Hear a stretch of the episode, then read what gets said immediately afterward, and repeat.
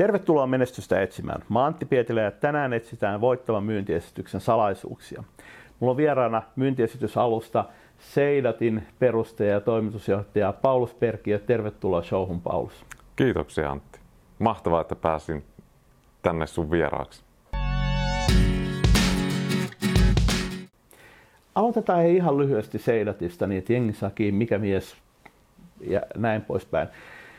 Sulla on siis yrittäjänä mainostoimistotausta, te olette Seidatin osalta jo kivasti, voisiko sanoa kansainvälisen kasvun kynnyksellä, parikymmentä maata jo, jo äh, viisinumeroinen määrä käyttäjiä ja niin poispäin.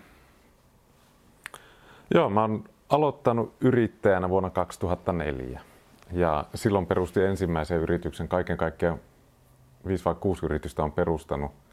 Kaikki yritykset on edelleen toiminnassa ja sitä kautta niin kuin, semmoista niin kuin yrittäjyyttä on, on ollut pitkään ja nyt tämä on ollut tosi mielenkiintoinen tämä Seidatin matka, että kun on siirtynyt pois tavallaan tuollaisesta peruspalveluliiketoiminnasta ja siirtynyt SaaS-bisnekseen, niin onhan se aivan erilaista.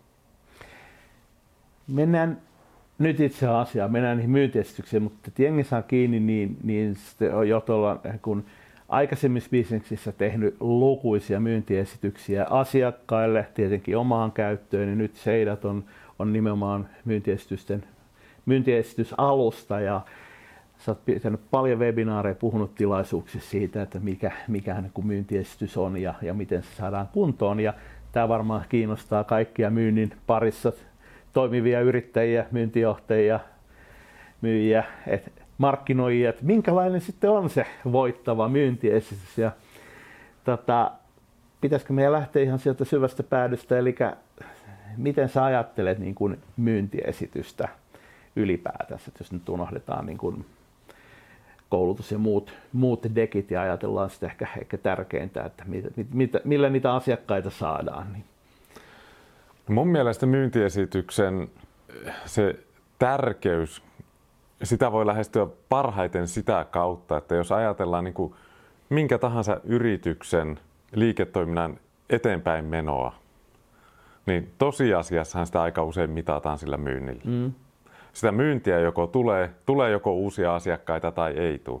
Ja sitten kun mietitään, että missä tilanteissa, mikä on se asi- keino, joten millä niitä uusia asiakkaita saadaan, niin se on monta kertaa myyjän ja ostajan kohtaaminen. Myyjä ja ostaja kohtaa ja siinä kohtaamisessa syntyy jotakin. Ja se, mitä siinä syntyy, määrittää se yrityksen tulevaisuuden. Ja nyt jos ajatellaan, miten näitä kohtaamisia ja laatua voidaan parantaa, niin siellä aika monessa tilanteessa myyntiesityksillä on valtava merkitys. Ja kun puhutaan tänä päivänä koronan jälkeisessä maailmassa, niin voi sanoa, että se loikka, mitä tässä viimeisen kahden vuoden aikana tehtiin, kun siirryttiin siihen, että etänä tehdään kauppaa hyvin paljon, mm. tällä hetkellä tehdään hybridisti, niin niiden esitysmateriaalien merkitys silloin, kun ollaan etällä, niin on entistä suurempi. Eli kun puhutaan noista niin kuin myynnin vuorovaikutustilanteista, niin esityksillä pystytään parantamaan niiden laatua merkittävästi.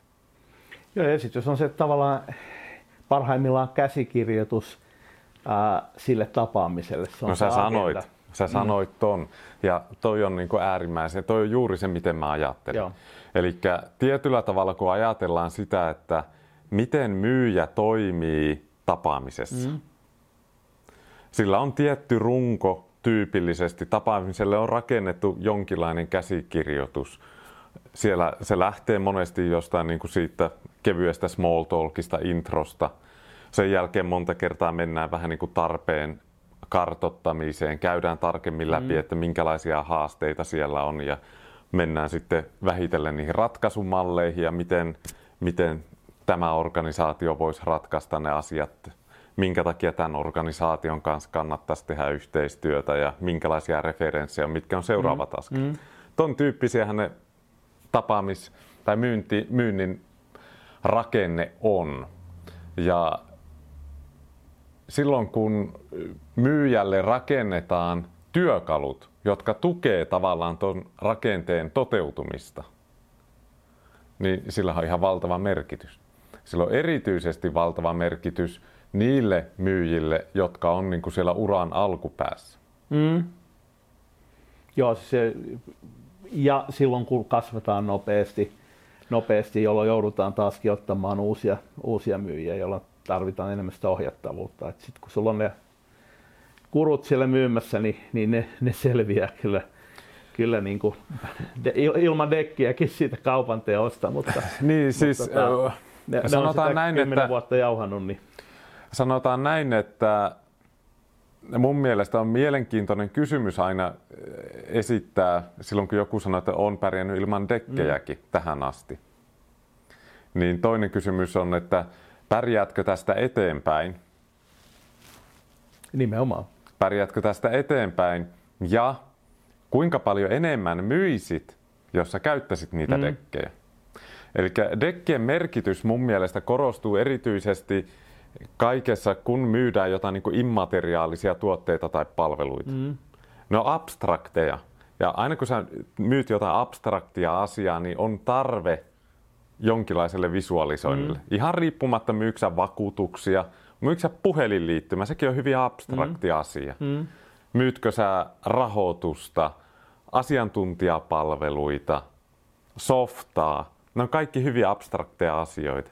Ja mitä paremmin sä pystyt visualisoimaan niitä jonkinlaisiksi kuviksi, jonka kautta pystytään keskustelemaan ja luomaan yhdessä sitä ymmärrystä, mm. että mikä itse asiassa se iso haaste on ja miten se voitaisiin ratkaista. Erityisesti monen yrityksillä, vaikka mitäs konkreettisia, vaikka tällaisia huonekaluja, niin, niin usein myydään kuitenkin, ja se abstraktio myydään toimistosisustusta, joka, Kyllä. jossa tota, pitää ensiksi vakuuttaa, että me olemme uskottava toimittaja ylipäätänsä, että me kyetään ratkaisemaan, näyttää referenssejä ja näin poispäin, jolla ollaan taas se myyntidekissä eikä näyttämässä sitä kamaa. Että siinä on vielä vähän matkaa siihen, että päästään niin kuin näyttämään fyysisiä tuotteita. Joo, siis meillä on paljon asiakkaana myös niin kuin pientaloteollisuutta mm. esimerkiksi. Ja ne niin kuin koti itsessään, mm. sehän on hyvin konkreettinen, mm. se ei ole alkuunkaan immateriaalinen, mutta se niin kuin kokonaistoimitus sinänsä sisältää paljon immateriaalisia mm. piirteitä. Mm. Siinä on paljon palvelua, siinä käydään paljon erilaisia keskusteluja ja haetaan niitä, käydään läpi toimintatapoja ja ratkaisumalleja. Joo. Ja tämän tyyppisissä asioissa on luontevaa käyttää sitten jotain vähän kättä pidempää ja kertoa. Mä näen sen myös sitten sillä tavalla, että perinteisesti näitä visualisointeja on tehty johonkin flappitaululle. Mm. Mutta jos verrataan tavallaan sitä tilannetta, että myyjä piirtää flappitaululle jonkinlaisen tikkuukkokuvan, mm. ja toisena vaihtoehtona sä kysyt multa jotakin, ja mä kaivan sulle siihen kysymykseen, kun lähden vastaamaan, niin valmiin slaidin. Mm. Kumpi rakentaa enempi luottamusta? Se, että mulla on, mä olen valmistautunut niin hyvin, että mulla on jo sulle vähän niin kuin valmis vastaus, joka on meidän organisaation brändillä. Se on organisaation mm. vastaus, ei pelkästään myyjän myyntipuhetta siinä hetkessä. Mm. Mä oon taipuvainen ajattelemaan erittäin vahvasti niin, että se, että pystyy kaivaamaan niin kuin valmiin vastauksen sieltä omasta varastosta verrattuna sinne tikkuukkojuttuun, niin kyllä se on paljon luotettavampaa. Rakentaa luottamusta merkittävästi enemmän. Konsulte, kun ostaa konsulttipalvelua, niin, niin ostaa konsultin prosessia. Ja jos se prosessi heittää tolleen niin ad hocina taululle, niin se tuntuu siltä, että asiantuntija vetää sen hihas, hihasta. Uh, sä et jaksa piirtää sitä riittävän yksityiskohtaisesti siinä kun sä oot tehnyt sen slaidin, sä oot niin kuin hinkannut sitä, sitä niin kuin ehkä, ehkä vuosiakin niin, että se on niin kuin just eikä melkein. Se vakuuttaa ihan eri tavalla, että siellä on prosessi, että siellä on paljon enemmän takana, eikä vaan se pikaisesti hutastu, hutastu kuvataulu, jota itsekin tykkää kyllä piirrellä, mutta se tarkoittaa sitä, että silloin ei ole niin kuin tehnyt kotiläksyjä itse kyllä. välttämättä kunnolla. Kyllä. Ja tavallaan ei se väärin ole piirtää niitä mm. siinä niin kuin ad hocina, mutta tavallaan silloin, mä sanoisin näin, että yhden hengen bisneksessä se on ihan, mm. ihan ok. Se yhden hengen bisnes on just yhtä hyvä kuin miten se kaveri pystyy joustamaan eri tilanteisiin. Tai Mutta ehkä... sitten jos lähdetään rakentamaan tavallaan niin kuin monistettavaa konseptia Joo. myös, niin monistettavan konseptin näkökulmasta mä itse ainakin ajattelen niin, että siinä on valtava hyöty, jos sulla on tavallaan niin kuin valmiit toimintatavat, joita sä pystyt niin kuin monistaan kaikille asiakkaille. Silloin myös on niin kuin luontevaa tehdä niistä niin kuin selkeät visualisoinnit ja eh, tavallaan se auttaa myös niitä myyjiä toimimaan niin kuin yhtenäisellä tavalla. Mä väittäisin jopa, että sen yhden hengen bisnekselle niin kannattaisi tehdä, ää, kannattaisi tehdä ne, jotka on, voisi sanoa, yleisiä. Että se on niin ok piirtää flappitaululle silloin, kun se on sovellus sille asiakkaalle, joka tehdään siinä niin kuin tapaamisessa. Silloin sä osoitat, että sä pystyt niin kuin äkkiä, äkkiä sovittamaan konseptiin, mutta että, että jotta sä pystyt esittämään, että mikä se sun toimintamalli on, niin se täytyy, se, että se on niin kuin hyvin valmisteltu, myös kertoa asiakkaalle, että okei, tuolla on valmis prosessi, ostanko mä sillä valmiilla prosessilla vai lähdenkö mä säätää, jolloin se vetää sen ad hocina, jolloin se laatu on mitä sattuu, koska se ei ole harjoitellut sitä. Me kaikki tiedetään, että niin kuin huippuasiantuntija, niin se toimittaminen on mitä sattuu, jos ei siinä prosessia. Kyllä. Ja silloin kun sillä on prosessi takana, niin ehkä vähän heikompi asiantuntija pystyy vetämään niin kuin suhteellisen laadukkaan lopputuloksen läpi. Kyllä. Mä ehkä vertasin sitä, että yksittäinen pärjää niin kuin monella muullakin mm, tavalla. Mm. Perustan sen siihen omaan kokemukseen, että kyllä itsensä saa aina työllistettyä. Joo. Mutta tuota, ei se väärin ole yhdenkään henkilön firmassa niin rakentaa kunnon materiaaleja. Silloin siinä alkaa olla niin kuin nopeasti kasvupotentiaali. Nimenomaan. Silloin saadaan sen tyyppistä kauppaa, kun halutaan, eikä sellaista, kun satutaan saamaan. Kyllä. Palataan vielä siihen äh, käsikirjoitukseen. Musta se on niin kuin me tehdään noissa webinaareissa sille, että meillä on sinne niin kuin, esiintyjän dekkiin on juontajalle käsikirjoitettu kysymykset ja jos mä ajatellaan myyntitapaamista, niin se mitä mä en usein näe noissa myyntidekeissä, niin, niin esimerkiksi ne myyjän kysymykset, niin miksei ne voi olla välislaidilla, jossa, jossa niin kuin käsikirjoitat, no tässä on tarkoitus sitten käydä tämä keskustelu. Ja et liian usein myyjät vetäessään sitä esitystä, niin, niin, niin menee niin kuin presentation moodiin, ne sylkee ulos, mutta sitten jää se dialogi puuttumaan, koska tota, sitä ei ole rakennettu sinne dekkiin mukaan. Joo, mulla muistuu mieleen muutamia tapaamisia, joissa mä oon kieltänyt tai vaatinut, että lopettakaa presentointi. Mm. Mun mielestä myyntitapaamiseen ei presentoinnille ole tilaa. Mutta niin kuin sä, sä kuvasit tuossa, niin jos sulla on hyvä dekki, mm. hyvä myyntiesitys, jota sä käytät tukena siinä myyntitilanteessa, niin myös tällaisen niin kuin tarvekartotukseen liittyvät asiat niin on ehdottomasti sulla slaideina. Mm. Ne slaidit, kun sä esität, sulla voi olla siinä niin kuin muutamia hyviä ajatuksia, jotka auttaa myös sitä vastaanottajaa ajattelemaan mm. siinä tilanteessa, että miten tämä homma nyt oikeasti meillä menikään. Mm. Ja mä monta kertaa on käyttänyt niin kuin, kuvannut sitä tilannetta sillä tavalla, että kun päättäjä tulee ostotilanteeseen, niin sitä he koskaan tiedä, että mitä juuri sitä ennen on tapahtunut. Mm. Puoliso on soittanut tien päältä, että rengas meni puhki tai ajoin kolarin tai jotakin. Ja sitten tullaan yhtäkkiä mm. siihen my- tapaamiseen.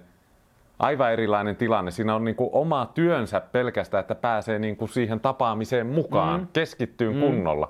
Mitä paremmin sulla on tukimateriaalia, jonka avulla se ihminen voi oikeasti saada toimia ostajana, niin kuin antaa parhaansa, mm.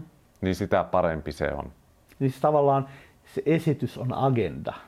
Kyllä. Esitys on agenda ja se tukee niin kuin sekä ostajaa ja myyjää siinä tilanteessa mm. kertomaan ne asiat, jotka on kaikista oleellisimpia. Siinä asiakkaan neukkarissa tai, tai etätapaamisessa, niin sä voit näyttää sen, että okei, nyt olisi tarkoitus keskustella tässä, siinä on vaan otsikko, otsikko ruudulla. Silloin kumpikaan ei katso sitä ruutua, mutta se asettaa sen kontekstin. Okei, nyt ollaan sitä kohtaan tätä esitystä, tätä ää, keskustelua. Kyllä. Ja, ja tavallaan tietyllä tavalla mä itse koen sillä tavalla, että, että ei saa ajatella tuota li- todellakaan liian jäykästi. Mm. Eli se liian jäykästi ajattelu mun mielestä tarkoittaa sellaista niin junan raiteille, että lyödään kiskot. Joo. Ja mennään, että tuossa on alkupiste ja tuolla on mm. loppupiste ja sä veät sen näin. Joo. Mun mielestä myyntitapaamista ei koskaan voi tehdä tolla tavalla. Koska lähes joka kerta ainakin, kun mä olen tavannut asiakkaan, mä rakennan, otan selvää etukäteen totta kai paljon asioita, mutta melkein joka kerta siellä ilmenee jotakin, mitä, mikä on ratkaisevaa.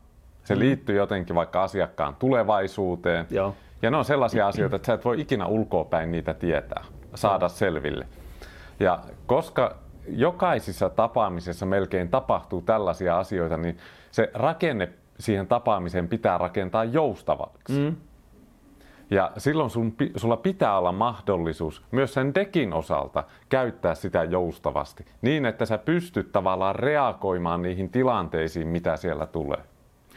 Tästä päästäänkin siihen, että yhteen teidän tuotteen erikoisuuteen, joka se normaalisti on tuollaisessa tilanteessa asiakas sitä kysymyksen, sä lähdet avaamaan uutta dekkiä, sä lähdet hyppäämään sivupolulle. Mutta teidän tuotehan on rakennettu silleen mielenkiintoisesti, että se on tavallaan kaksi, kaksi dimensioa, eli sä voit hyppää niin kuin sen sijaan, että sä menet esityksessä seuraavaan, niin sä voit lähteäkin menemään toiseen suuntaan, eli sä voit mennä jossain aiheessa syvemmälle. Puhut matriisimaisesta rakenteesta, mutta Joo, me, me tavallaan niin kuin halutaan auttaa yrityksiä sellaisen niin kuin voittavan sales flown mm. rakentamisessa. Ja tavallaan niin kuin, kun ajatellaan tuommoista niin kuin sales flowta sanana, niin yksi keskeinen osa-alue on siinä nimenomaan se niin kuin tapaamisen flow, että saataisiin sille tapaamiselle semmoinen hyvä, hyvä toimintatapa. Mm. Ja siihen me ollaan rakennettu nimenomaan tuo matriisimainen sivurakenne. Eli että on, ne sivut ei ole pötkössä pelkästään, vaan siellä on myös sivuhaaroja. Sä pystyt tavallaan niin kuin menemään siellä niin kuin päätasolla ja sitten kun asiakkaalla tulee jotain kysymyksiä, niin sä voit sukeltaa sinne syvemmälle ja, ja vastata, vastata niin kuin haastavampiinkin mm. yksityiskohtiin. Tai sitten kun ilmenee, että, että tavallaan täällä onkin tämmöinen aivan erilainen juttu, niin sä voit hypätä sitten vähän, vähän niin kuin kauemmaskin siinä esityksessä tarvittaisiin. Mulla itsellä siinä mun perusmateriaalissa, jota mä käytän tyypillisesti näissä niin kuin ykköstapaamisissa myyntiprosessin alkuvaiheella, niin mulla on 150 sivua. Niin se antaa se joustavuuden valita niitä reittejä. Se antaa, antaa valtavan mahdollisuuden käsitellä ne asiat, mitä niissä tapaamisissa tyypillisesti mm. käsitellään. Kuinka paljon sinulla niistä 150 slaidista on sellaisia, jotka löytyy käytännössä niin kuin seuraavienkin tapaamisten Eli tavallaan, että sä oot varautunut kysymyksiin, jotka tulee niin sanotusti liian aikaisin.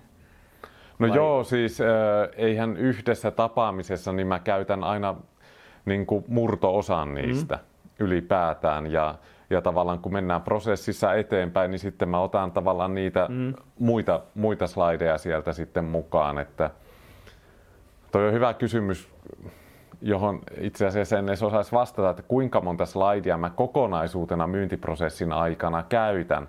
Mutta sehän menee sillä tavalla, että jos ajatellaan niin kuin prosessimaisesti sitä flowta, että siellä niin kuin, jotta mä saan ylipäätään sen tapaamisen, mä saatan laittaa ennakkoon jotain mm. materiaalia. Mä lähetän vaikka sulle, että terve Antti, mm. tässä olisi tämmöinen idea sulle ja kannattaisiko meidän tavata ja siellä materiaalissa mulla saattaa olla linkki suoraan meidän, tai niin kuin, että sinne saattaa olla sinne materiaali upotettu joku tuota, vaikka meidän kalenterilinkkikin, mm-hmm. josta sä voit sitten sen tapaamisen, tapaamisen tuota, puukata kalenteri. Ja sitten kun mennään eteenpäin, niin on se tapaaminen ja tapaamisen jälkeen mä teen muistion, lähetän sen asiakkaalle, sitten teen tarjouksen esitysmuotoisesti. Eli tietyllä tavalla niin kuin mä käytän koko myyntiprosessin vaiheissa erityyppisiä materiaaleja. Mm. Ja tuosta näkökulmasta, että mikä on tavallaan se kokonaissivumäärä, niin kyllä se helposti on sitten loppujen lopuksi kymmeniä, Joo. mitä, mitä sinne niin itse näyttää asiakkaalle ja mitä jakaa asiakkaalle. Mutta yksittäisessä pisteessä niin se on, sanotaan, että viidestä 30. Tota, puhutaan vähän siitä sales flowsta, kun me puhuttiin nyt yhden tapaamisen käsikirjoituksesta, niin Kyllä. niin tietyllä tavallahan se esitysten yli sä käsikirjoitat sen koko myyntiprosessin. Tai voi sanoa, että sinulla täytyy olla vahva ymmärrys, mikä se myyntiprosessi on. Sitten sinun täytyy olla tietenkin varautunut siihen, että asiat menee muuta kautta, mutta että jos sulle ei ole selkeää agendaa, niin pahimmassa tapauksessa joudut reaktiiviseksi asiakas vie sinua kuin pässiä sarvista ja silloin ollaan taas he- heikoilla poluilla, että tota, silloin, silloin sä luultavasti häviit sen, häviit sen koska si, si, niin kun, sulla menee pasmat sekaisin koko ajan. Mut, eli tavallaan se myyntiprosessi, niin kun sä funtsit sitä, niin eikö niin sä funtsit silloin sinne, ne, että mitä esityksiä sä tarvitset tueksi eri kohdissa? No se on yksi keskeinen osa. Se on yksi keskeinen osa, että tietyllä tavalla mä ehkä vielä puhuisin, laajentaisin, että myynnin ja markkinoinnin koko Joo. prosessi. Että tietyllä tavalla se koko asiakashankinnan mm. ja, ja ehkä myös niin kuin asiakaspidon prosessit. Joo, siis itse mä, kun mä puhun myyntimallista, niin se kattaa sen niin kuin ensimmäisestä kosketuksesta Kyllä. sinne niin kuin asiakkaan menestykseen asti. Eli tavallaan just noin sun mainitsemat perinteisesti markkinoinniksi ja asiakaspidoksi ajateltavia niin kuin osa-alueita. Ja kun sä puhut siitä, että tarjous, mun mielestä hyvä idea tarjous lähettää esityksenä. ihmiset on visua- monet ihmiset on visuaalisia ja kiireesti ihmiset mieluummin plärää dekin läpi kuin lähtee lukemaan jotain tota, pdf joka on niin kuin monta sivua pitkä. Joo, ehdottomasti mä suosittelen, suosittelen tarjoukseen tekemistä esitysmuotoisesti.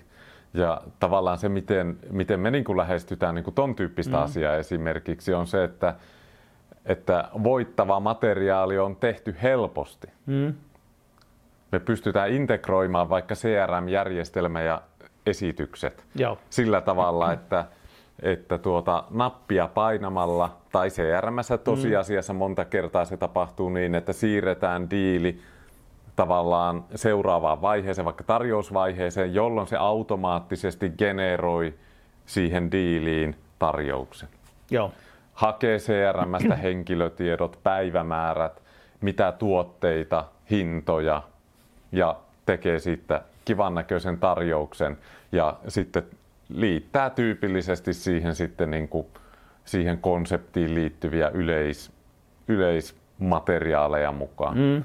Sen merkityshän on valtava, koska monta kertaa sitten kun tarjousta käydään läpi asiakkaan kanssa, niin tietyllä tavalla eihän se riitä, että käydään hinta läpi, vaan siinä käydään pääasiassa mm. jotain muuta ja sitten lopuksi se hinta. Mm. Ja sitten mun mielestä on tärkeää muistaa se, että vaikka sulla olisi niin kuin yksi ostaja siinä pöydän toisella puolella, niin melkein joka kerta se henkilö joutuu esittelemään sitä asiaa sille omalle porukalle. Mm. Ja mitä paremmin sä pystyt varustamaan sen henkilön sellaisella, sen, sellaisilla työkaluilla, että on helppo myydä se sille omalle organisaatiolle sillä sun tekemällä tarjouksella, mm. niin silloinhan sä oot voittajan paikalla. Sama asia on ehkä tavallaan, mä oon itsekin aika pitkään ajatellut väärin kaikkien niin muistioiden tai sponsorlettereistä puhutaan ja tämän tyyppisistä, että mikä niiden rooli on siinä myynnissä. Ja sitten kun sen niin kuin tajuaa oikeasti, että hei, ne on, ne on myynnin materiaaleja sille ostajalle, että se ostaja voi myydä siellä omassa organisaatiossaan mm. sitä eteenpäin. Mm. Niin se ajatus muuttuu vähän erilaiseksi. Siis nimenomaan kun myydään jotain vähänkin monimutkaisempaa toiselle organisaatiolle, niin silloin tulee aina se, että se, niin kuin joku joutuu myymään sen eteenpäin. Jopa toimitusjohtaja joutuu myymään se alaisilleen, joka tota, vanhan liiton ihmisille voi olla vaikea hahmottaa, mutta tänä päivänä niin kukaan ei tee päätöstä, ellei se niin kuin tuu suoraan henkilökohtaiseen käyttöön ja sulla on toimitusjohtaja voi ostaa kurssin itselleen. Kyllä. Se on suurin piirtein ainoa, jonka päätöksen se tekee niin kuin myymättä sitä johonkin hallitukselle tai, tai alasille tai Kyllä. johtoryhmälle. Totta kai, totta kai se menee sillä tavalla, että myyjänä, ammattimaisena myyjänä sä haluaisit tavoittaa sieltä mahdollisimman mm. paljon niitä päätöksentekijöitä, mm. mutta ei, ei se välttämättä ole aina on mahdollista. Voisiko sanoa, että ei edes yleensä. No ei edes aina, yleensä. aina se porukka, jota, jotka kun ostaja haluaa näyttää, että hän on pomo, niin hän ei ota välttämättä jengiä siihen tapaamiseen. Tämä on yksi sellainen ilmiö, että se on useimmiten ainakin eka toka tapaamiseen sulle ei ole muuta porukka. Sulle ei välttämättä siinä seuraavaa, vaan hän käy keskustelua siinä rinnalla sit muun tiimin kanssa. Joo, siis hyvin tyypillistähän on, että varsinkin niissä ensimmäisissä mm. tapaamisissa siellä on pieni määrä porukkaa. Joo. Ja sitten siitä niin kuin se asia vähitellen laajenee. Ja jotta sä saat sen laajeneen, niin sun pitää tarjota sille ostajalle materiaalia, jolla se pystyy siellä niin omassa, oman tiimin kesken niin kuin viemään sitä eteenpäin. Sen takia on tosi tärkeää miettiä, että mitä se materiaali on. Mm. Että päästä myös siitä ajatuksesta, että, että myynnin esitykset, että ne on pelkkää tekstiä ja kuvaa. Sinne kannattaa ehdottomasti upottaa vaikka videoita, sinne kannattaa upottaa kaiken maailman laskureita mm. ja mm. vuorovaikutteisia taulukoita ja kaikkea tämän tyyppistä, jonka avulla se on niinku työkalupakki, jolla pystyy käymään niitä, sitä asiaa läpi niinku laajamittaisesti. Mä itse miettinyt esimerkiksi tuosta myynti niin kuin mun tyyppisessä tapauksessa, vaikka käydään suunnittelupalaveria läpi, joka on meillä se niin kuin myyntiprosessin eka vaihe, niin en ole vielä saanut ihan käyttökelpoisen kuntoon, mutta mulla on tulossa siis tavallaan se, että se myyntiesitystä siinä käydään läpi, niin siinä on kohti, jotka mä täydennän sen asiakkaan kanssa, ja siitä ikään kuin syntyy muistio tai tarjous jo tota, sen tapaamisen aikana. Eli kun usein porukka haluaa, että ne voivat lähettää tämän dekin jälkikäteen, ja miksi sä lähetät sen dekin, jonka sä oot käynyt läpi ilman, että siihen on tullut mitään lisäarvoa. Se ei ole ikään kuin räätälöitynyt sen tapaamisen pohjalta. Ja nämähän on just niitä vastaavia ajatuksia, mitä sä heität tuossa, että, että niin kuin vähän eri tavalla toteutettuna. On ja sitten tuosta tulee niin kuin itse kääntää tavallaan tuossa tuota ajatusta sellaisen niin kuin kollaboraationäkökulmaan mm. myös, että se, että miten me ollaan nyt kehitetty tota meidän alustaa minkälaisia ominaisuuksia siihen on luotu tavallaan myyjää tukemaan. Mm. Niin sä sanoit niin kuin muisti, muistiinpanojen ja muiden merkityksestä, niin meillä on erikseen kentät muistiinpanoille myyjälle, Joo. että kun siinä on tietty slaidi esimerkiksi, että mitä, mitä se voisi kysyä vaikka siinä kohti. Mm. Sellaisia niin kuin ideoita voi sinne kirjata. Mutta sitten samaan aikaan meillä on muistiinpanokenttä, johon myyjä voi koko ajan kirjata muistiinpanoja. Se träkkää siihen kenttään samalla, että millä slaideilla ollaan pyöritty, jolloin sä voit niin kuin aina oikeaan kohtaan tehdä ne muistiinpanot. Mm. Ja tämä integroituu sitten takaisin sinne CRMään koko ajan, mm. jolloin tavallaan kun ajatellaan sitä, niin kuin, minkälaista myynnin myynti on tänä päivänä, niin mitä paremmin sitä dataa saadaan sinne CRM, miten pa- mm. paremmin saadaan niin yhtenäiseksi sitä, niitä toimintatapoja läpinäkyväksi niin, että kaikki tiimin jäsenet pääsee niihin kiinni, niin sitä helpompaa on tavallaan sen koko konsepti eteenpäin vieminen ja oppiminen. Ja myyjälläkin, jos se viikon kahden kuluttua palaa siihen asia, asiakkaalle, niin eihän se niin kuin oikeasti muista, vaikka se olisi minkälaiset muistiinpanot irrallisena tehnyt, että mistä me puhuttiin, mutta silloin se voi pyörittää sen dekin kautta ja katsoa, että hei, tuossa kohtaa, ai niin, me puhuttiin tosta. Kyllä. Ihan erilaista kytkeytyy, niin kuin, ettei tule sitä, että kaksi askelta eteen, yksi taakse, että pääsisi ehkä vähän vähemmällä niin kuin unohtamisaskelle, että pääsisi jatkamaan siitä, mihin edellisen kerran jäätiin, eikä silleen, että joutuu niin kuin varmuuden vuoksi ja ottaa vähän taaksepäin. Että me, me puhuttiin jostain tällaisesta ehkä. niin, niin. Joo, siis mä itse sanoisin näin, että jos myyjä muistaa, niin silloin se tekee liian vähän. Mm. Että tavallaan, jos on niin vähän myyntikeissejä käynnissä, että pystyy muistamaan kaiken niistä, niin Nimenomaan. silloin on todennäköisesti liian vähän kierroksia koneessa. Vaihdetaan tuohon markkinointikulmaan. Nythän oppaat, e-bookit, niin poispäin on, on niin kuin liidimagneetit, niin kuin on tapana sanoa. Me puhutaan hunajapurkeista. Niin niissä on niin kuin perushaaste se, että – jos mä sanon asiakkaille, jotka tota, lähtee tekemään pdf tai mä, mä teen niille, niin tota, ää, mä sanon, että sun pitää lähteä siitä, että jos joku lataa oppaan, niin ei se, ensinnäkin se pdf, jos joku katsoo, se katsoo mobiililaitteja todennäköisesti, se lataa sinnekin levyn nurkalle. Todennäköisesti siihen, että se avaa se ylipäätänsä koskaan on niin kuin verraten pieni. Että niin kuin, älkää tehkö liian, jos tekette PDF, älkää tehkö liian hienoa, jotta se pystyy mobiililaitteellakin katsoa. Mutta sulla on parempi idea. Joo, meillä me itse käytetään ja yhä useammat ja useammat meidän asiakkaat käyttää Seidattia myös tällaisten niin oppaiden mm. tekemiseen.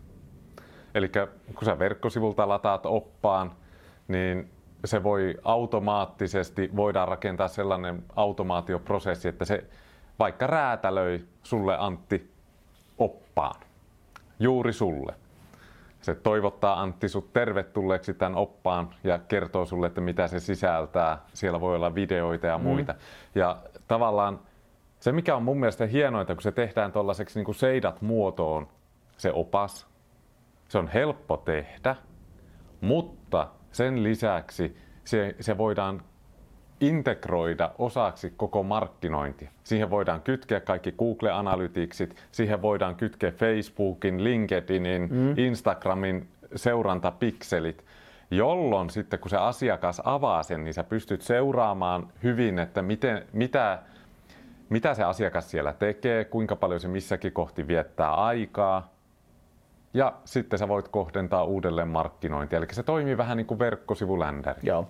Ja tässä on just se, niin kuin, se tärkeä havainto. Tänä päivänä jotkut tekee ää, HTML-pohjaisia, voisi sanoa, oppaita. Eli tavallaan sulla on se ländäri, jossa annetaan yhteystiedot ja sen jälkeen siirrytään se oppaan, mutta sen sijaan, että se opas on PDF, joka on niin kuin periaatteessa tänä päivänä järjetön muoto, niin ää, se onkin verkkosivu. Ja tota, mutta verkkosivun rakentaminen on ihan niin kuin visuaalisen verkkosivujen rakentaminen julmetun kallista. Se on vaikeeta. aina työmaa. Ja siinä, siinä suhteessa toi niin kuin esitysmuoto, just se mitä sä useimmiten sanotaan, äh, vaihtoehtoisesti mä suosittelen asiakkaille, että tehkää tämmöinen niin kuin flipbookki, Kyllä. joka on siis lähinnä niin kuin kirjan ja esityksen, voisi sanoa ristisiitos.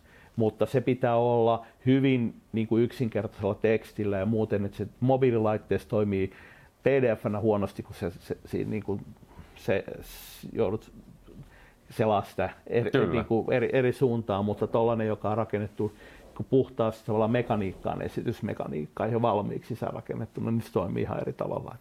Joo, se tekeminen on helppoa. Se on sellaista, jonka niin kuin kuka tahansa meistä mm. jotka on linjoilla nytkin, niin pystyy, Joo. pystyy toteuttaa. Ja se on niin kuin iso etu, ei vaadi minkäänlaista teknistä osaamista. Plus, että se on helppo käyttää siinä Ja se on helppo käyttää. Helppo käyttää ja sitten mm. siihen, miten me ollaan rakennettu toi, niin sinne pystyy upottamaan tosi monenlaista eri sisältöä. Että kaikki chattibotit ja tämän tyyppiset Joo. kanssa pyörii siellä, niin se antaa vaan niin kuin, sinne on mahdollista rakentaa tosi hienoja vau-efektejä. Tämä esimerkki Länderillä on drop-down, jossa valitaan toimiala. Kyllä. Niin esitys, vois, voisiko esitys esimerkiksi sisältää toimialakohtaiset referenssit sen Pystyisi. mukaan? Että tämähän on yksi sellainen, niitä niin kuin hyvin vähän näkee. Muistaakseni mä oon Intercomin saitilla nähnyt, niillä on, kun niillä on viidiketti ää, asiakkaiden saitilla, niin siellä on ää, linkki jos klikkaa, niin jos on vaikka Seidatilla Intercom käytössä, siellä klikkaa, powered by äh, Intercom, niin se tulee Landerille kertoa, että näin Seidat käyttää tätä ja tätä ominaisuutta hyväksi. Se tulee pari-kolme parametria, sillä ne räätälöi sen Landerin sen Kyllä. ominaisuuden mukaan, sen firman ja sen firman toimialan mukaan, jotka niillä on rekkarissa, mikä on niin kuin, tämä on sellainen pieni juttu, mutta sillä on iso vaikutus. Kyllä. Ja tässä on vastaavaa, että jos sä vaihdat, niin kuin, no meillä monilla on, että myydään useammalle toimialalle. Sä vaihdat otsikoja ja pari muuta juttua. Toimialakohtainen opas esimerkiksi, niin. niin onhan se kova juttu. Ja, tästä ja vielä, vielä jos se on niin kuin edes kevyesti personoitu, että, että hienoa Antti, kun tilasit tämän. Hienoa Antti lojalistikista. Kyllä. Näin Seinät voi auttaa lojalistikkia. Kyllä. Pieni, pieni juttu teknisesti hirveän helppo. Vaihdetaan pari sanaa siellä Kyllä. syötteen mukaisesti. Vaihdetaan Kyllä. pari slaidia syötteen mukaisesti. Eli tarvitse tehdä niin kuin joka toimialalle omaa dekkiä, vaan tehdä yksi dekki, jos vaihdetaan vaan toimialakohtaiset slaidit. Kyllä. Sounds great, sounds great. Puhutaanko vähän Seivätistä? Eli nyt jos ei tässä vaiheessa ole tullut esille, niin kysymys on niin selainpohjaisesta teknologiasta, joka varmaan silloin kun tämä aloititte, niin oli porukalle paljon vaikeampi hahmottaa, koska me oltiin, ja monet on vieläkin siinä, että pyöritetään, ää, pyöritetään koneella, mutta esimerkiksi mä oon jo kymmenen vuotta käyttänyt kaikkia toimistosovelluksia selaimella ja presentoinut selaimella. Et oikeastaan videoeditointi on ainoa ja nämä, niin kun, jotka on sitten pakottanut palaamaan, palaamaan takaisinpäin. Kyllä. Mutta tota, milloin olette aloittanut? Me ollaan aloitettu 2015. Niin, että teillä on jo, jo se muutama vuosi matkaa, matkaa takana. Muutama vuosi on matkaa takana. Todennäköisesti paljon enempi vielä edessä. Eli jos me, meidän niin kuin oma iso tavoite olla maailman ykkönen bisnespresentaatioiden ympärillä olevassa liiketoiminnassa, niin siihen on vielä kovasti tekemistä. Teillä on ehkä siis tyypillinen niin kuin suomalaisen noihin aikoihin aloittaneen SaaS-yhtiön niin kuin matka. Teillä on hyvä, hyvä tota, käyrä ollut, mutta meillä on ollut vaan Suomessa niin kuin hiton vaikea reikata isosti maailmalle. Ehkä sen takia, että me usein lähdetään myymään Suomeen aluksi. Ja tota, vaikkapa virolaiset, niihin nehän lähtee heti, niin kuin, heti, heti niin kuin maan ulkopuolelle. Ja mä oon niin monissa muissa firmoissa, niin kuin, meillä on teidän koko luokan yrityksiä, niin SaaS-klubissa niin ei, ole, ei ole hirveän paljon. Et suurin osa on pienempiä, sitten on, sit on niin nämä, voisi sanoa sitä lasikattoa koputtelevat, ja sitten on ne muutamat, muutamat runaway successit, jotka on jo niin kuin, mutta se, siinä kun se kansainvälisen kasvun saa kunnolla breikattua, niin, niin tota, sitten homma lähtee skaalautumaan. Mutta niin kuin me puhuttiin tuossa aikaisemmin, niin Suomessa myyminen on niin erilaista kuin tota, niin paljon helpompaa suhteessa siihen, että mitä se on maailmalla, kun meillä on verkostoja ja näin, näin poispäin. Joo, mä, niin kuin oma kokemus tähän mennessä on tavallaan se, että myyminen on täysin samanlaista, että riippumatta siitä, että onko mä tehnyt kauppaa Norjaan, mm. onko mä tehnyt Jenkkeihin, Suomeen, jos ottaa vaikka kolme esimerkkiä niin se myynti on hyvin samanlaista itsessään. Mm. Mutta se, mikä me ehkä saatetaan joskus unohtaa, on tavallaan se, että, että tavallaan mikä on niin kuin verkostojen vaikutus. Että jos on niin kuin laajat verkostot, niin niistä verkostoista pystyy tiettyyn pisteeseen asti ammentamaan tavallaan sitä kauppaa. Mm. Ja ne verkostot monta kertaa on aika kotimaan painotteisia. Ja, ja tavallaan siihen toimii tietyn tyyppinen kaupankäyntimalli. Kun taas sitten, kun lähdetään, lähdetään hakemaan sitä niin kuin maailman ykköspaikkaa, niin harvalla on niin isot verkostot, jos kenelläkään. Ja silloin tavallaan täytyy sen tuotteen itsessään, se pitää pystyä viemään niiden potentiaalisten asiakkaiden syliin. Mm. Ja siinä on, me ei olla sitä siinä vielä niin kuin maaliin päästy, mutta vähitellen alkaa löytyä ne ajatukset, että miten se, miten se niin kuin toteutetaan. Mä kytken tota takaisin tuonne meidän aikaisempaan keskusteluun. Amerikkalaiset sanoo tänne, että no like and trust. Että sun pitää tuntea, sun pitää tykätä, sun pitää luottaa. Nyt kun me puhutaan kotimaassa myynnistä, niin usein se tunnettavuus täyttyy jollain lailla, äh, on joku yhteinen tuttu, niin poispäin. Äh, ollaan samasta kaupungista, ää, mitä vaan, kun on pyöritty, samaa riittä- kieltä. Niin, pyöritty riittävän kauan skenessä, niin niitä kosketuksia on. Kyllä. Ainakin kuulostaa siltä, että se on tuttu. Seinät kuulostaa jotenkin joltain lappilaiselta jutulta. Niin tiedätkö, sieltä löytyy joku tällainen. Se like-juttu, me ollaan suomalaisia, hei, tota, me tykätään toisistamme. Ja Kyllä. se trustikin useimmiten tapahtuu, että meillä on meillä ei ole toista presentaatiosofta toimia Suomessa, eikö niin? Kyllä. Niin sieltä tulee niin, kuin niin paljon perintönä, mutta meet sitten Ruotsiin sekä samaa, niin kukaan ei tunne sua, Suomesta, se niin kuin välttämättä lähtökohtaisesti tykätä sen enempää kuin jostain muustakaan ulkomaalaisesta. Ja susta ei tiedetä, että oot täällä vaan käymässä vai oot se niin kuin tullut jäädäksesi, kun taas suomalaisena niin lähdetään siitä, että sä oot varmaan niin kuin jäädäksesi tullut tänne. Mutta sitten, sitten tietyllä tavalla niin kuin tapahtuu myös toisinpäin, että, että me suomalaiset myös jossain määrin niin kuin aliarvioidaan myös sitä suomalaisuutta. Mm. Se on ihan positiivinen asia maailmalla. Mm. Ja tavallaan suomalaisuuteen on helppo luottaa. Myös maailmalla, että tietyllä mm. tavalla, kyllä mä esimerkiksi ne kaupat, mitä on vaikka Jenkkeihin tehty ja moneen muuhun maahan, niin ei se ole missään tapauksessa ollut negatiivinen asia, että ollaan suomalainen. Ja Suomessa me äkkiä myöskin niin kuin ostetaan koskaan helppoa, mutta jollain lailla ajatellaan niin kuin suomalaista tuotetta, että se on niin kuin tois, ei, ei ole niin hyvä, hyvä että me niin kuin annetaan painoarvo sille, että me saadaan suomen kielessä tukea. Kyllä. Samaan aikaan mä ajatellaan, että ehkä se tuote ei ole niin hyvä kuin Microsoftin tai jonkun muun tuote, koska se on suomalainen. Että se on niin kuin kahteen suuntaan. Kukaan ei ole profeetta omalla maalla. Just näin. Että tiedän hyviäkin SaaS-yrityksiä, jotka on niin kuin joutunut maailmalta hakemaan sen vauhdin ennen kuin on suomalaisia asiakkaita. Että, et, tämä vähän niin kuin, mutta ehkä, ehkä tässä on tämä niin kuin filosofinen keskustelu siitä, että kannattaa aloittaa Suomesta SaaS-yrityksen vai ei, niin 2010-luvulla aloittaneet, melkein kaikki on aloittanut Suomesta ja aika monet äh, tota, jälkikäteen jossain määrin katuu sitä päätöstä. Äh,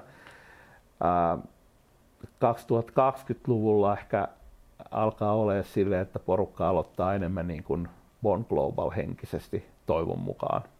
Mutta mitä se itse asiassa katsot, niin kun, te olette toki saavuttanut Suomessa paljon, mutta olisiko kannattanut laittaa kaikki paukut KV-kulmaan heti? No toi on niin kuin hyvä kysymys. Toi on hyvä kysymys, niin kuin, jos mä nytten aloittaisin, niin tekisin eri tavalla. Mutta ehkä myöskin niin kuin täytyy tunnustaa, että siinä kohti niin kuin tehtiin parhaan osaamisen mm. mukaan. Ja tavallaan ei siinä kohti välttämättä olisi ollut valmiuksia lähteä heti siitä niin kuin kansainvälisestä näkökulmasta. Mm. Että tavallaan se on niin kuin, se on kaunis utopia ajatella, että olisi silloin pitänyt. Ei silloin ollut valmiuksia. Mm. Mutta nyt meillä on, on niin kuin valmiudet, valmiudet sitä rakentaa. Ja jos nyt aloittaisin nollasta, niin tekisin eri tavalla. Mutta se taas perustuu siihen kokemukseen. Ehkä viittaa tuossa, niin kuin puhuit niin kuin suomalaisista yrityksistä laajemmin, niin ehkä se on osittain sitä, että silloin ei ole ollut riittävästi kenelläkään sitä kokemusta, että oltaisiin pystytty ohjaamaan tekemään toisin. Mm. Joo, ja siis sanotaan, että ää, tarvitaan äkkiä enemmän rahoitusta. Se, jos lähdetään KV-kulma edellä, niin se ramppi ylös on luultavasti pidempi, pidempi ja loivempi kuin se, että me lähdetään suoraan myymään Suomesta, me saadaan niin kuin aika nopeasti kauppaan, pystytään rahoittamaan sitä toimintaa alkuvaiheessa aikaisemmin, niin se monesti tuntuu riskittömämmältä, mutta siinä tulee sitten se, että tavallaan se koko liiketoimintamallis, ää, niin on koko se myyntimalli on, vaikka se myyminen on samanlaista, mutta samaan aikaan se niin kuin liidihankinnat, kaikki tämän tyyppiset on niin kuin hyvin erilaisia silloin, tota, kun mennään uudelle markkinalle. Ja ainakin mä näen niin kuin yleisesti ottaen SaaS-yrityksillä suuria vaikeuksia saada ää, saada sitä KV-konetta niin kuin isosti käyntiin, että se, että yksittäisiä asiakkaita saadaan sieltä täältä, mutta se, että saataisiin niin kuin systemaattisesti samanlaista flowta aikaiseksi, niin se ottaa äkkiä niin kuin useamman vuoden pään hakkaamista seinään ennen kuin, taas, ennen kuin se löytyy se, saadaan niin vaihde silmään ja saadaan nostua kytkintä kunnolla ylös. Mä en tiedä, miten, miten teillä. Te olette kivasti saanut jo ulkomaisia asiakkaita. No me ollaan reilu vuosi nyt tehty tavallaan aktiivista Joo aktiivista työtä ja sinä aikana me ollaan saatu noita asiakkaita, asiakkaita niin kuin toista kymmentä maata tällä hetkellä on, jossa on niin kuin maksavia asiakkaita. Ja käyttäjiä, niin kuin sä sanoit, niin on, mm. on niin kuin paljon, paljon laajemmin. Mutta tuota, en mä itse koe sitä niin kuin haastavana, mutta ottaa se oman aikansa. Mm. Että tavallaan siihen saadaan se toimintatavat sellaiseksi, että se oikeasti niin kuin kunnolla skaalaa. Joo, siis tämä kansainvälistyminen, jos se jää kansainvälistymiseksi eikä ole heti, heti rakennettu, niin se on silloin niin kuin oma projektinsa. Kyllä, mutta kyllä meillä esimerkiksi, niin mä en tiedä miten niin kuin, muilla, mutta meillä on ollut se maailman ykköspaikka ollut tavoite alusta pitäen. Joo. Eikä se ei ole tavallaan niin kuin liikkunut millään tavalla. Me ollaan itse lähetty vaan siitä, että me niin kuin perustuote rakennetaan ensiksi mm. ennen kuin me lähdetään niin kuin maailmalle harjoittelemaan. Joo. Meillä on myös ollut niin kuin oma tavoite se, että me rakennetaan niin kuin kannattavaa liiketoimintaa mahdollisimman nopeasti. Että tavallaan ei tarvi eka pumpata miljoonia, jonka jälkeen siitä saattaa tulla kannattavaa tai sitten ei. Me ollaan rakennettu se niin päin, että me ollaan... Sen mä voisin tehdä eri tavalla, että ottaisin niin kuin... Nytten ollaan järjestämässä ensimmäistä rahoituskierrosta niin ulkopuolelta. Ja, ja tavallaan sen, se olisi ehkä kannattanut tehdä aikaisemmin. Ihan jos, rehellisesti sanottuna. Jos sä olisit tehnyt sen aikaisemmin, sä olisit myöskin antanut huomattavasti enemmän siivua firmasta siinä vaiheessa. No joo, mutta tuota, siitä huolimatta olisin ehkä tehnyt se aikaisemmin. Tämä on sinänsä omana aiheena mielenkiintoinen keskustelu, että mennäänkö kengänauhabudjetilla amerikkalaisten bootstrapättynä vai, vai otetaan rahoitusta ja jos siinä välissä on slideri, niin missä kohtaan, jos lähdetään bootstrapätysti. Mä luulen, että sen kysymykseen ei ylipäätänsä ole oikeaa vastausta. Se ongelma on se, että jos sä kiertät tilaisuuksissa, jos on pääomasijoittajat, sponsoreina tai muuten, niin sulla katsot lehdistöä, niin sulla tulee äkkiä se mielikuva siitä, että, että kaikki menestyneet yritykset on, on tota, pääoma- tai riskirautettuja, mutta äh, maailmalla on erittäin menestyneitä SaaS-yrityksiä, jotka, joille ei ole euroakaan ulkopuolista rahaa tai dollariakaan, että se toinenkin on mahdollinen. Se vaan, että esimerkiksi Amerikassa niin yksityiset yritykset, niiden lukuja ei saada ulos, kukaan ei tiedä, paljon ne tekee vaihtoa, paljon ne tekee fyrkkaa. Niitä ei tarvitse kertoa sitä, sen takia niistä on tosi vaikea tehdä juttuja. Kyllä. Suomessahan äh, sä saat kaupparekisteristä niin, niin ehkä sen puolitoista vuotta vanhat tiedot, tiedot niin kuin jos ollaan oikein hitaita, hitaita mutta, mutta tota, Jenkeissä et sitäkään. Kyllä. Mutta se on juuri tolla tavalla, että se suuri haaste, suuri haaste on, on siinä, että ei oikeasti sitä tietoa ole. Mm. Ja tavallaan sellaiset yritykset, jotka ei hae aktiivisesti rahoitusta, niitä ei välttämättä tarvitse kauheasti itsestään meteliä pitää niin tuosta näkökulmasta, Joo. että kuin hyvin menee. Ja sillä tavalla niin kuin se viesti helposti vääristyy. Esimerkiksi mulla Sasklubissa vieraana siellä voi olla jo tota, ulkopuolista rahoitusta, niin, niin yli 200 henkeä, ei niitä tarvitse pitää itsestään melua. Niitä riittää, että ne miljardi, yli miljardin vaihtavat yritykset maailmalla tietää heistä, jotka heidän asiakkaita muista niin kuin paljon väliä.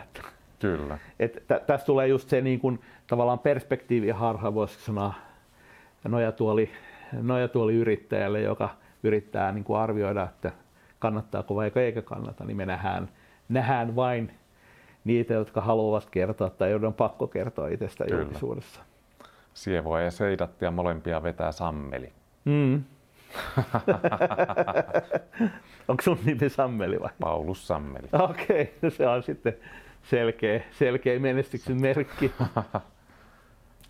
Sulla ei kyllä yhtä leuhkoja kenkiä eikä se kuin Sammelilla, jolla oli, oli muuten aika, aika tota, näyttävät lasit ja vielä näyttävät kengät. Kyllä. Puhutaan hei, vielä hetki susta. Sä oot, tota, eikö tämän, lähtikö Seidat niin digitoimiston spin-offista liikkeelle vai miten, mikä tämä tarina? Sulla on monta firmaa, mutta tota... Joo, siis Seidat on, Seidat on syntynyt Buoren spin-offina. Ja Buore on nyt yleensä Buore on digitoimisto. digitoimisto. Joo. Eli luova digitoimisto. Ja tavallaan siihen aikaan me tehtiin asiakkaille paljon niin kuin myynnin materiaaleja. Mm. Ja toistuvasti tuli kysymys, että miten ihmeessä tämä homma tehtäisiin niin kuin fiksummin, kun nämä pdf ja PowerPointit ei oikein ole tavallaan niin kuin semmoinen kovin hyvä ratkaisu pitää yllä, hallita sitä kokonaisuutta. Mm. tutkittiin silloin markkina ja todettiin, että hei, tekemistä olisi aika paljon. Että hyvää ratkaisua ei ole, mutta tarpeita on valtavasti. Ja sitä kautta Seidat perustettiin. Eli se on niin kuin syntynyt asiakkaiden tarpeista. Aluksi lähdettiin kehittämään niin Puoren sisällä tätä niin kuin yhtenä projektina ja sitten siitä perustettiin se yhtiö 2015.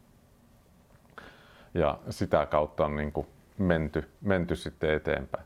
Aika samanlainen tarina itse asiassa kuin Shovelilla myöskin. Joka Joo, siis me ollaan samo, meillä on hyvin samankaltaiset taustat. On, on niin kuin yllättynytkin välillä siinä, että molemmilla on niin kuin samantyyppinen tavallaan niin kuin se tausta, taustayritys ja samoihin aikoihin ollaan sitten spinnattu liikkeelle. Se on sama, aika, jolloin tavallaan syntyy pilvipohjaiset, voisiko sanoa, ehkä sanoa toimisto kaltaiset sovellukset, että ruvettiin siir- pystyttiin jo tekemään niin kuin vähän monipuolisempaa kuin kun jos mennään siitä taaksepäin, niin alko, oli, teknologiset haasteet oli vielä liian suuret, että olisi syntynyt mitään näyttävää. Sitten ruvettiin varmaan tuossa kohtaan näkemään Google Slidesia ja muiden pohjalta, että hei, tämä on, tämä on mahdollista. Kyllä. Mutta tota, samaan aikaan niin nähtiin, että okei, ne tekniset rajoitteet on tota, ne varmaan voitettavissa. Ja sitten pilvipalvelut yleisesti ei ollut vielä niin laajalla käytöllä kuin ne tänä päivänä on.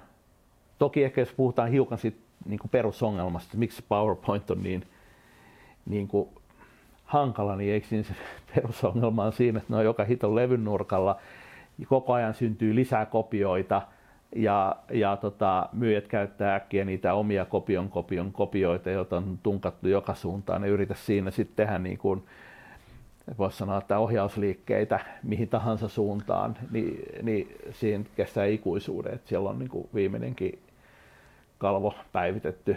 Joo, siis siellä on, siellä on lukuisia haasteita nimenomaan tuon niin materiaalin hallinnan näkökulmasta. Mm sen yhtenäisyyden näkökulmasta. Mm. Ylipäätään tieto, että mitä materiaalia meillä on, sitä ei ole kenelläkään. Yeah. Saati sitten tieto, että miten niitä materiaaleja käytetään, niin si- jos ei tiedä, että mitä materiaaleja teillä on, niin et sä voit tietää myöskään, miten niitä käytetään.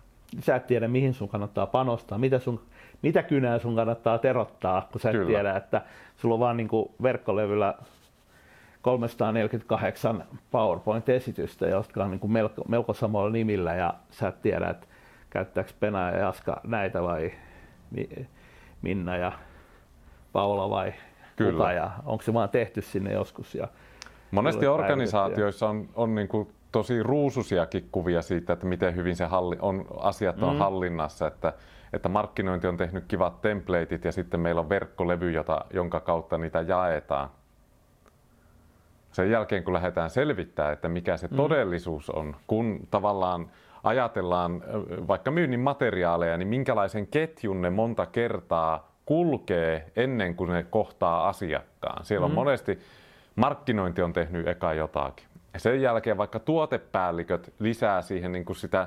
tuoteinformaatiota. Sitten tulee segmenttikohtaisia vaikka IT-sektoriin tai vakuutusalalle tai raha, rahoitusyhtiöille suunnattavaan materiaaliin, niin toimialakohtaista argumentaatiota. Sen jälkeen myyjä viimeistelee sen koko paketin asiakaskohtaisella räätälöinnillä. Mm. Ja eli siellä on niin kuin mo- organisaation niin kuin monesta eri vaiheesta jo pelkästään luotu sitä sisältöä, joka sitten tumpataan kasaan. Ja sitten se myyjä, kun sitä on käyttöstä tiettyä dekkiä, sitten tulee joku samanlainen keissi, niin se, se yhtäkkiä lähtee elämään se asiakasräätälöity versio ikään kuin palaa yleisversioksi ja Kierre on valmis. Kierre on valmis, valmis, jos siihen ei ole sellaista alustaa, joka tukee sitä. Toi toimintatapahan on hyvä. Mm.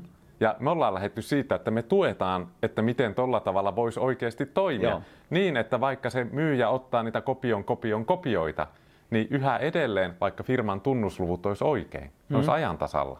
Mm, se tunnuslukuslaidi on vaan kerran siellä.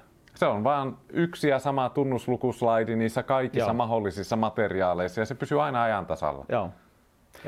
Ja se on mun mielestä fantastista. Kun tuossa on niin kuin perusongelma on tietenkin se markkinoinnin hallittavuus, että pystytään kehittämään sitä dekkiä, mutta on tämä, missä puhuttiin, tämä myyntiprosessi.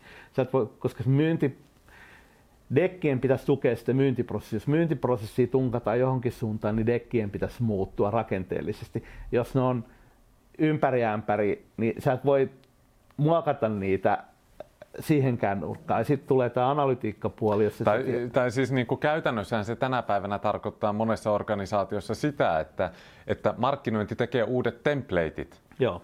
Ja sitten se laittaa kädet ristiin ja toivoo, että kaikki alkaa niitä käyttämään. Eli koko organisaatio alkaisi tekemään sitä työtä, että muokkaisivat ne omat esityksensä sen uuden mukaiseksi. Joo.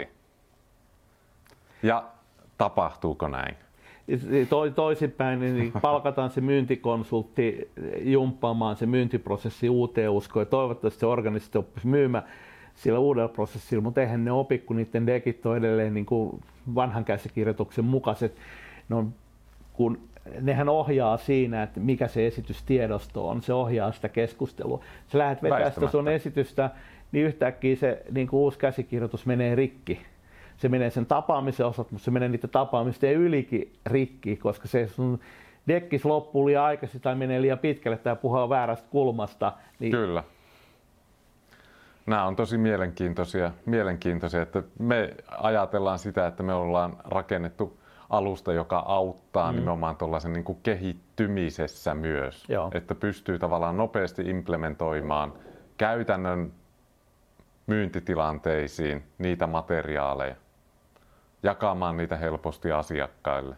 Saahan sitä analytiikkadataa, että miten niitä käytetään, jolloin se data voidaan ottaa tavallaan siihen kehitykseen mm. yhdeksi niin kuin raaka-aineeksi? Jos ruvetaan vetää yhteen, että mitkä ne tavallaan salaisuudet on, niitä on tässä tullut, jos on kuunnellut tarkkaan, on ehkä löytänyt niitä, mutta että yksi asia on se, että se, ne esitykset, niin sulla on myyntiprosessissa, olet miettinyt, miten ne tukee sitä, niin kuin esitykset tukee, on palasteltu se myyntiprosessi tukemaan. Kyllä. Se on yksi asia mistä me puhuttiin. Yksi asia on se, että sun pitää varautua siihen, että tulee niitä sivuhyppelyitä. Vaikka sä oot käsikirjoittanut, niin sun täytyy olla niin kuin varautumaan. Puhuttiin siitä. Tapaamisen käsikirjoitus, se, että sä oot ainakin niin kuin, voisiko sanoa, raan, karkean agendan miettinyt ja sun dekkis tukee sitä, että sä tavallaan asiakaskin vaistoo sen, että joko sulla on agenda tai asiakas keksii sen lennosta. Kyllä. Ja tietenkin jos puhutaan isoista yrityksistä ja ammattiostajista, niin ne tulee usein, usein omalla agendalla, jolloin sun täytyy seurata sitä. Kyllä. Mutta jos me puhutaan tavallisista myyntitapaamisista, niin kyllä ne useimmiten on se, että se vie, joka, jo, joka, niin kuin, joka näyttää, että se on joku prosessi. Kyllä. Ja se, se on yksi asia. Sitten puhuttiin tota, ajatasaisuudesta sä puhuit, sä sanoit, että sun ekan tapaamisen dekissä on 150 slaidia, mutta jos mä kuuntelen sun, mä edelleen niin uskoisin, että niistä 150 slaidista niin aika monet löytyy myöskin muista dekeistä, Kyllä. jolloin se ei tarkoita, että sulla on 150 slaidia alkudekki ja 150 slaidia seuraava ja 150 slaidia seuraava, vaan ehkä ne on, mutta niitä niin kuin no, erillisiä kalvoja ei kuitenkaan ole hirveän paljon enempää. Ei ole, ei ole. Sitten tietysti niin kuin siihen rinnalle tulee sitten ne asiakaskohtaisesti räätälöitävät Joo. sisällöt. Että tietysti niin kuin jonkun asiakkaan se, että mikä heidän haaste on, niin ei se ole mitään kopypasteja. Ei tietenkään. Ja nyt tullaan siihen, että ää, esitys toimii hyvin sekä siellä alkupäässä, eli tavallaan me voidaan sitä käsikirjoittaa sitä asiakkaan polkua jo sieltä ladattavasta ladattavasta oppaasta, joka tässä tapauksessa ei ole ladattava, vaan, vaan tota, avattava.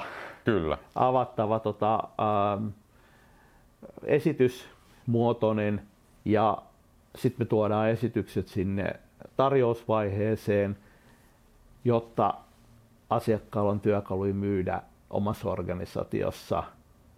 Ja nyt me me voidaan käyttää niitä esityksiä vielä paljon pidemmälle siitä, kun mennään eteenpäin siinä käsikirjoittaa onboardingia, successia, mitä ne vaiheet sit, niin kun sun yrityksessä on. ää, asiakastapaamisia, niin kuin käsikirjoittaa niitä, niitä niin, että sulla on se agenda on Kyllä. siellä slideilla. Silloin, silloin sä kuvaat sen prosessin, sen sijaan, että sä oot kuvannut sen prosessin, sä kuvaat sen prosessin slideille, jossa samaan aikaan tukimatsku, Kyllä. käydä niitä keskusteluja. Kyllä. Juuri noin.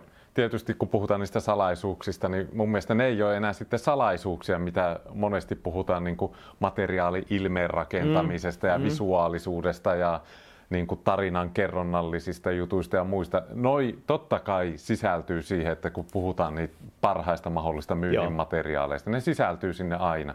Mutta ne ei ole mun mielestä niitä salaisuuksia. Ne on tavallaan sellaista, mitä, mikä onnistuu vähän niin kuin millä ratkaisulla tahansa. Mutta tarinaa, sä, et- jos ajatellaan tapaaminen ja ajatellaan, että perinteisessä tapaamisessa, niin sulla on agenda, jossa yhdessä kohdassa myyjä ottaa deki esille ja sitten se vetää sen, että niin kuin näyttää sen kuvan, että me ollaan 18 maassa tällaiset meidän luvut, mutta aina se muistaa kertoa, että ne luvut on sen jälkeen muuttunut. Kyllä, Ihan joka kerta, eikö niin? kyllä.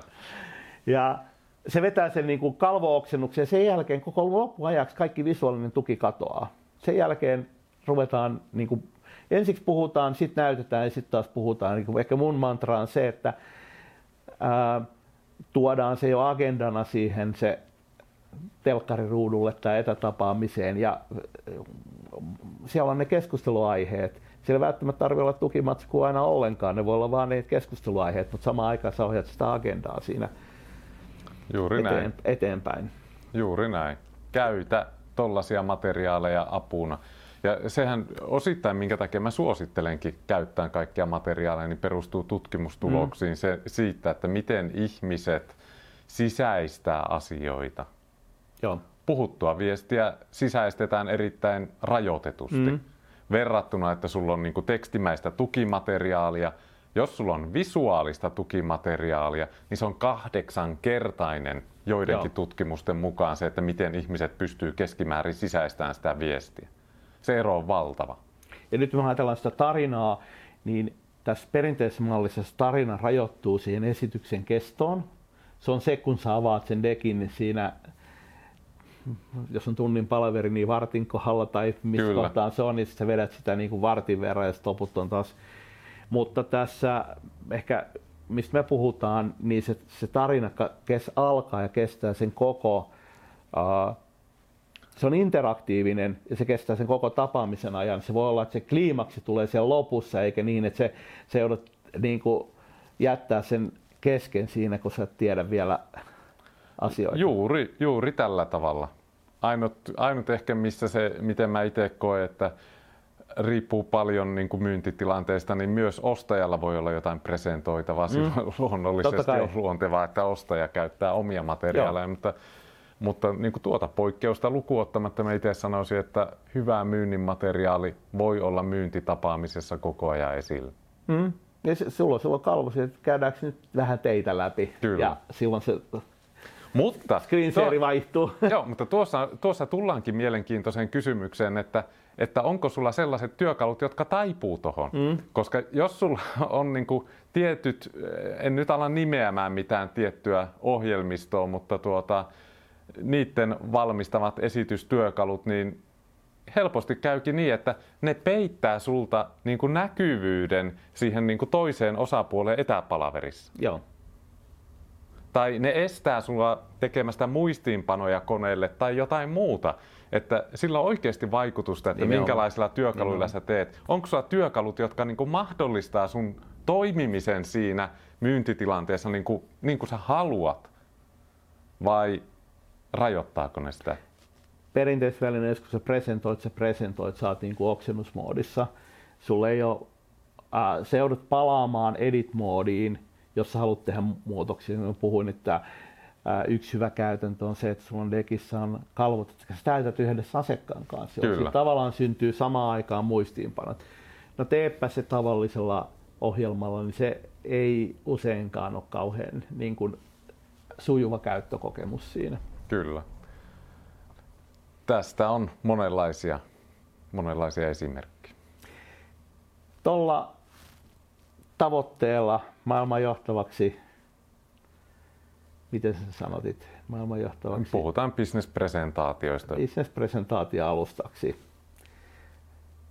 missä tota, sua voi seurata? Meitä voi seurata kaikista parhaiten sanoisin, että LinkedInissä ja Instagramissa. Ne on ehkä ne niin kuin kaikista Joo. aktiivisimmat kanavat meillä. Totta kai Facebookissa on ja YouTube on täynnä toista sataa tai satoja videoita, että siellä sinne tulee koko ajan sisältöä, mutta tuota, ehkä ajantasaisinta viestintä on linkkarissa. Mutta ihan perinteisesti meidät saa kiinni puhelimitse ja verkkosivujen kautta ja niin edelleen. Että... Ja sua voi varmaan linkkarissa seurata Kyllä. samaten. Löytyykö tuotteesta ilmainen koekäyttö, jos joku haluaa ottaa Totta kai. Eli se on niinku forever ilmainen yksittäisille käyttäjille okay. vähän rajoitetuilla ominaisuuksilla toki. Joo. Mutta tuota, sitä pääsee ihan vapaasti siellä testaamaan. Voi ottaa, ottaa itse käyttöön milloin haluaa. Ja... Sisällöstä voi hakea lisää salaisuuksia. Kyllä. Ja me mielellään autetaan aina, että pääsee alkuun. Hei, kiitos Paulus. Kiitos yleisölle. Tässä kohtaa tähän asti kuunnellut, niin kannattaa nyt sitä peukkuu painaa, josta jos tämä oli ajan arvoinen ja, ja tota, tilatkaa kanava, jos ette ole tilannut. Ei muuta kuin seuraavaan kertaan. Moi moi. Kiitoksia.